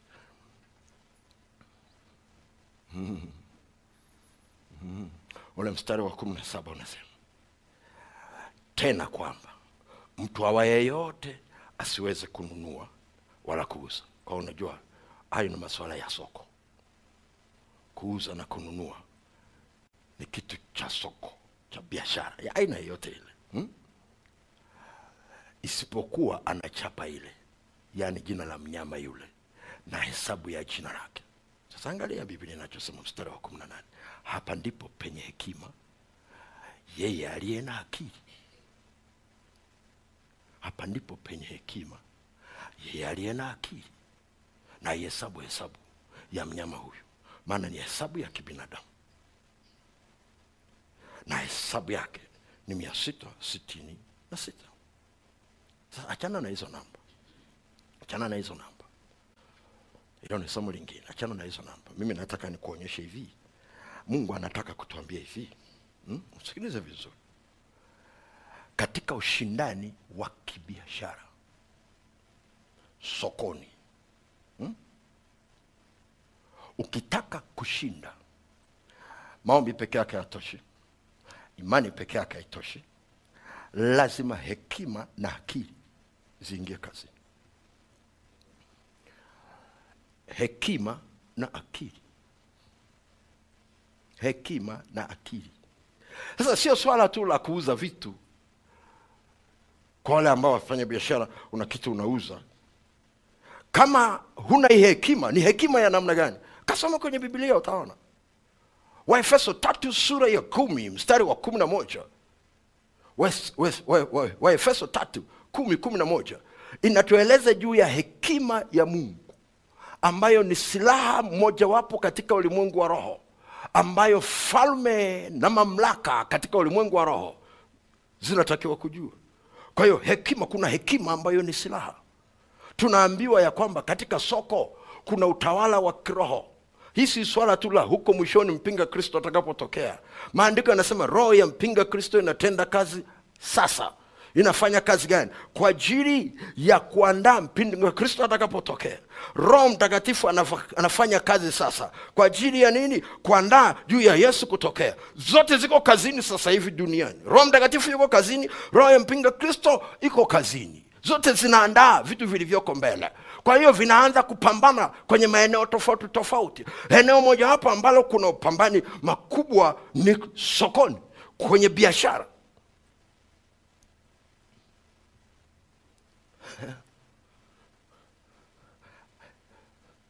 unaona? Ile wafalme moja. Wafalme moja sura ya tatu mstari wa ishirina nane. Wafalme moja sura ya tatu mstari wa ishirina nane. Unajua inazungumza juu ya kitu gani? Unajua inazungumza juu ya kitu gani? Inazungumza juu ya watu kushangaa sana.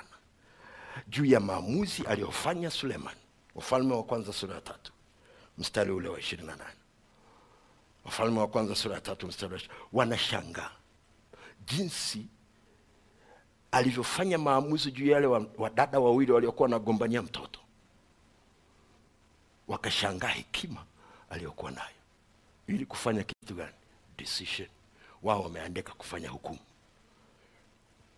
Lakini ni hekima inayokusaidia kufanya maamuzi ukiwa sokoni. Unajua unasema kwa nini? Okay unisikilize vizuri. Ni wangapi hapa ambao akienda sokoni anakuwa na karatasi ameandika vitu vya kununua. Moja mbili tatu nne tano. Hata kama hujaandika kwenye karatasi umeandika moyoni mwako vitu vya kununua. Ukienda sokoni unanunua vitu vingine vya kwenye karatasi ununui hata kimoja. Tatizo limetokea wapi? Nguvu iliyoko sokoni. Imekusukuma kutumia pesa zako nje ya mpango wako. Wengine bado hawajataka. Nasema hivi kuna nguvu sokoni ya kukuvurugia matumizi yako. Unahitaji hekima na akili. Kwa sababu huko ndani ukichanganya na imani ulio nayo na msaada wa roho mtakatifu utajua namna ya kuingia sokoni huku ukinena utaingia sokoni huku ukiomba utajua unaenda sio mahali palipo parahisi rahisi tu kama mtu mwingine anaofikiri anaenda tu kirahisi tu dukani. Haviendi kirahisi namna hiyo dukani. Watu wote ambao wanafanya kazi sokoni na maeneo wanajua kabisa juu ya msaada wa nguvu za giza ambazo watu wanatafuta kuhakikisha kwamba vitu vyao vinanunuliwa. Kwa hiyo sio swala la wewe kuwa na karatasi uliloandika. Swala ni kwamba yule mtu ambaye ameweka vitu vyake kapanga pale. Ana nguvu ipi ya kuvuta hela mfukoni mwako ana nguvu ipi ya kuvuta maamuzi ya matumizi ya pesa. Ukifika nyumbani listi yako imebaki pale pale. Umebeba kitu kingine unabaki unashangaa kitu gani kimetokea. Biblia inasema hapo ndipo penye hekima na akili. Kandarabashakorobosiki. Kwa hiyo kama unaenda sokoni ombea akili. Hakikisha imebanana na hekima hakikisha imebanana na imani yako. Ili kutaka kununua ikisema nunua hiki ah, wapi? Kwani nakihitaji sasa hivi? Kwa kuna masuala ya kesho ambayo yatahitaji pesa zaidi kuliko wewe. Unaisemesha ile bidhaa. Kwa sababu ile bidhaa inakusemesha nichukue tu. Yaani kabisa unanipita tu. Unanipita tu. Yaani kabisa unanipita unani, unaniacha kabisa hapo. Na uhakika utanikuta ukirudi utanikuta kweli? Nichukue kabisa. Si unajua hali ilivyo ya sokoni sasa hivi? Mali hazipatikani haraka haraka. Nichukue, nichukue tu mara moja nichukue tu mara moja. Alafu unajisemesha mwenyewe. Unaanza tafsiri lakini kweli kweli. Hiyo tafsiri unaipata wapi? Na ndio inakuwa msingi wa kutumia pesa zako. Alafu kesho unasema unajua sina hela. Sawa huna lakini zimeenda mahali kandarabashakoroboshikiriasaka haleluya ngoja niseme mfano wa tatu alafu tunamaliza kesho tutaendelea tena kidogo. Mfano watatu katika ndoa sema katika ndoa. Mfano watatu katika ndoa. Andika hivyo hivyo tu katika ndoa. Tunaenda sawa? Wakorinto wa pili sura ya kumi na moja mstari wa tatu wakorinto wa pili kumi na moja mstari wa tatu. Tutaenda maliza sasa hivi tu. Wale wa vyombo vya habari mnivumilie dakika kidogo. Najua nimebakiza dakika kidogo. Lakini huwezi kujua hata wewe mwenyewe uko studio. Inawezekana unahitaji ile somo. Usije ukakata. Wakorinto wa pili sura ya kumi na moja mstari wa tatu. Hmm? inasema hivi lakini nachelea. Kama yule nyoka alivyomdanganya hawa kwa hila yake asija akawaharibu fikira zenu mkauacha unyofu na usafi kwa kristo. Okay. Alipopiga hakupiga kwa mtu alipiga kwenye ndoa. Kwa sababu ile ilikuwa ndio ndoa ya kwanza duniani mume na mke. Alipiga wapi? Akili. Fikra zao fikra za kufanya nini? Kushauriana. Kwa swala la kushauriana likapotea unasema unajuaje? Kwa nini yule nyoka eh? alimshambulia tu yule mama. Kwa nini asimuulize mwanaume eh? kwa nini amuulize tu yule dada? Okay. Au yule mwanaume akwepo au akwepo kwa sababu inawezekana kabisa anakusukuma usiwepo nyumbani ili aweke fikra zingine kwa mke wako usinikasirikie kutoka ni muhimu.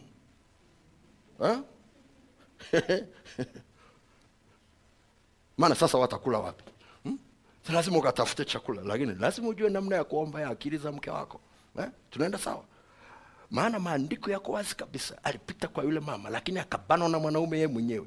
Kama alirudi eh? baada ya kurudi kwa nini alikubali tu moja kwa moja kula tunda? Kwa nini asikatae wengine bado hawajataka. Nasema hivi mkiwa kwenye ndoa mpaka akili zinaunganika. Unasema unajuaje? Kamuuliza adamu mkikutana naye mbinguni. Alibanwa mama mume akaacha ubishi.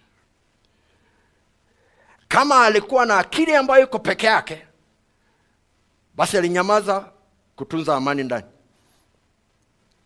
Kusiwe na vurugu tunaenda sawasawa wengine bado hawajadaka mungu alipokuja akumuita mwanamke alimuita mwana, mwanaume. Adamu huko wapi? Wakateka vaote eh? Niko uchi sasa nani amekwambia? Alafu angalia kitu alichosema. Badala ya kujibu alicho alichoulizwa akasema huyu mwanamke. Mwanamke kakukosea kitu gani? We ndio umeulizwa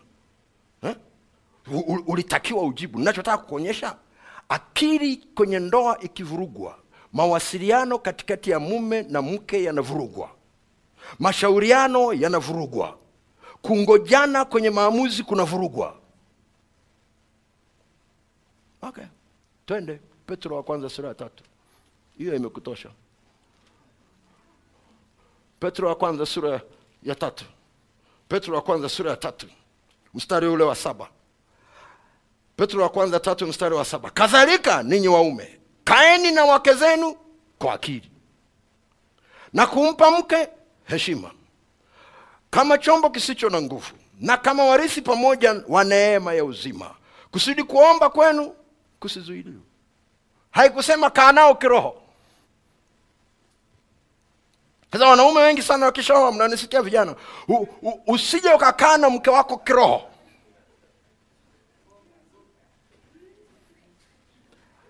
hawakuumbwa kukutafsiri kiroho. Wameumbwa kukutafsiri kutoka kwenye akili. Unajua akili maanaake nini? Wanataka kuelewa. Ukisema nimechelewa wanakuuliza swali la pili ulikuwa wapi? Usikasirike. Ndivyo walivyoumbwa.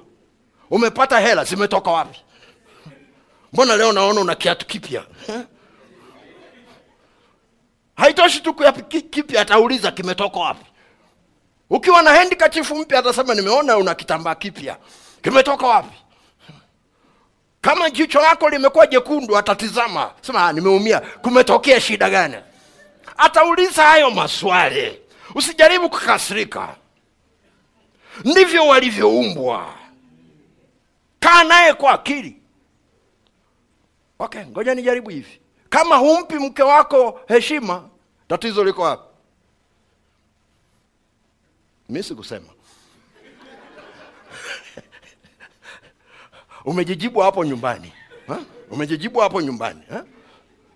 biblia inasema kaeni na wake zenu kwa akili na kumpa mke heshima. Kwa hiyo kinachompa mke heshima ni akili. Kwa nini? Kinakuwa kinakupa utulivu. Akili inakupa utulivu wa kujieleza hata kama hujui kujieleza unanena kwa lugha kidogo kidogo. Oh, roho mtakatifu ninarudi nyumbani.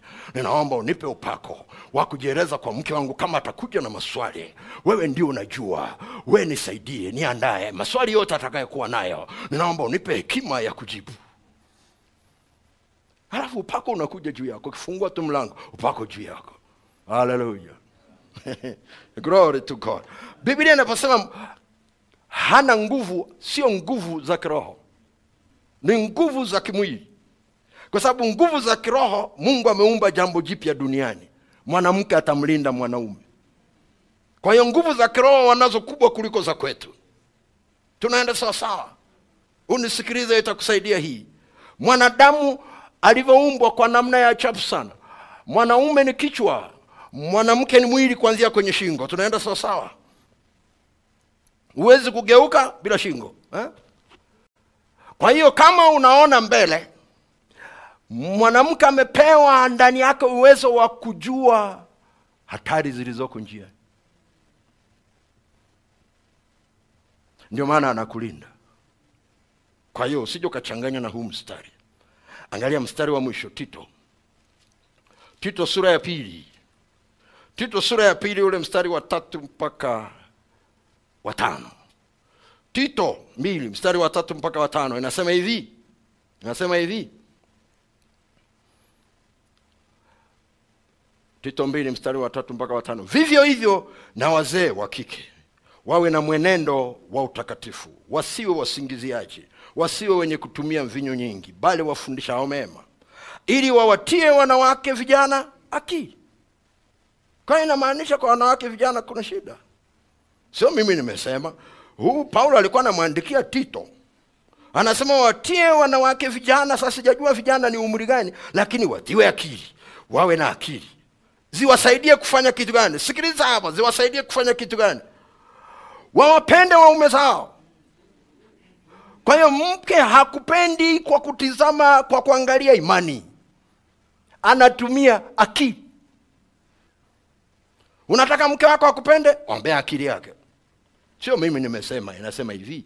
Wawapende waume zao. Alafu sikia tena. Wawapende na watoto wao. Kwa hiyo kama una mke hapendi. Akupendi wewe hapendi na watoto. Unajua shida iko Ah, kabisa. Akili. Alafu inaendelea inasemaje? Na kuwa wenye kiasi. Kama hana kiasi shida iko kwenye akili. Na kuwa safi. Kama ni mchafu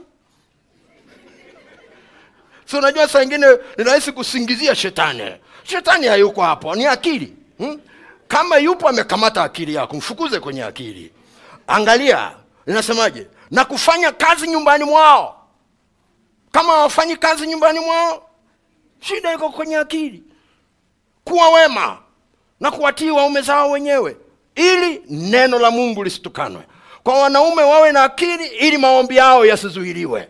Kwa wanawake wawe na akili ili neno la mungu lisitukanwe funika macho yako niombe. Haleluya kesho tutaendelea tena. Lakini ngoja tuombe. Mungu liye hai. Asante kwa ajili yao watu huko studio. Naamini na wao wamepata kitu cha kuwasaidia. Usiwasahau e mungu usiwasahau na wale wenzangu ambao nimechukua muda wao dakika kidogo wanisamee tu wabariki tu kwenye kipindi kilichoko mbele. Sifa na heshima ni za kwako. Asante kwa uaminifu wako na neema yako iliyokuu neno hili e bwana liwe nuru na taa miguuni pa watoto wako. Katika jina la yesu kristo wa nazareti ili shetani asiendelee kuonea akili zetu na maisha yetu katika nyakati hizi za mwisho. Sifa na heshima ni za kwako e bwana yesu. Kama vile ulivyotupa nafasi ya siku ya leo katupe tena nafasi ya siku ya kesho. Katika jina jina la yesu kristo mbariki kila mmoja anayesikia neno hili mbariki na anaendelea kutoa sadaka zake na muda wake kuendelea kutuombea katika jina la yesu kristo na watu wote tuseme amen. Ungana nasi kupitia mafundisho ya kiroho kwa mfumo wa sauti kila siku kupitia websaiti ya www.sirizabibilia.com naitwa innocent mashauri. Kama ni mtumishi wa mungu na ungependa mafundisho yako yaifikie idadi kubwa ulimwenguni kwa kuandika ama kuhubiri waweza kuwasiliana nasi kupitia kitengo cha mawasiliano kwa simu nambari 758 70 88 04 siri za bibilia podcast maarifa ya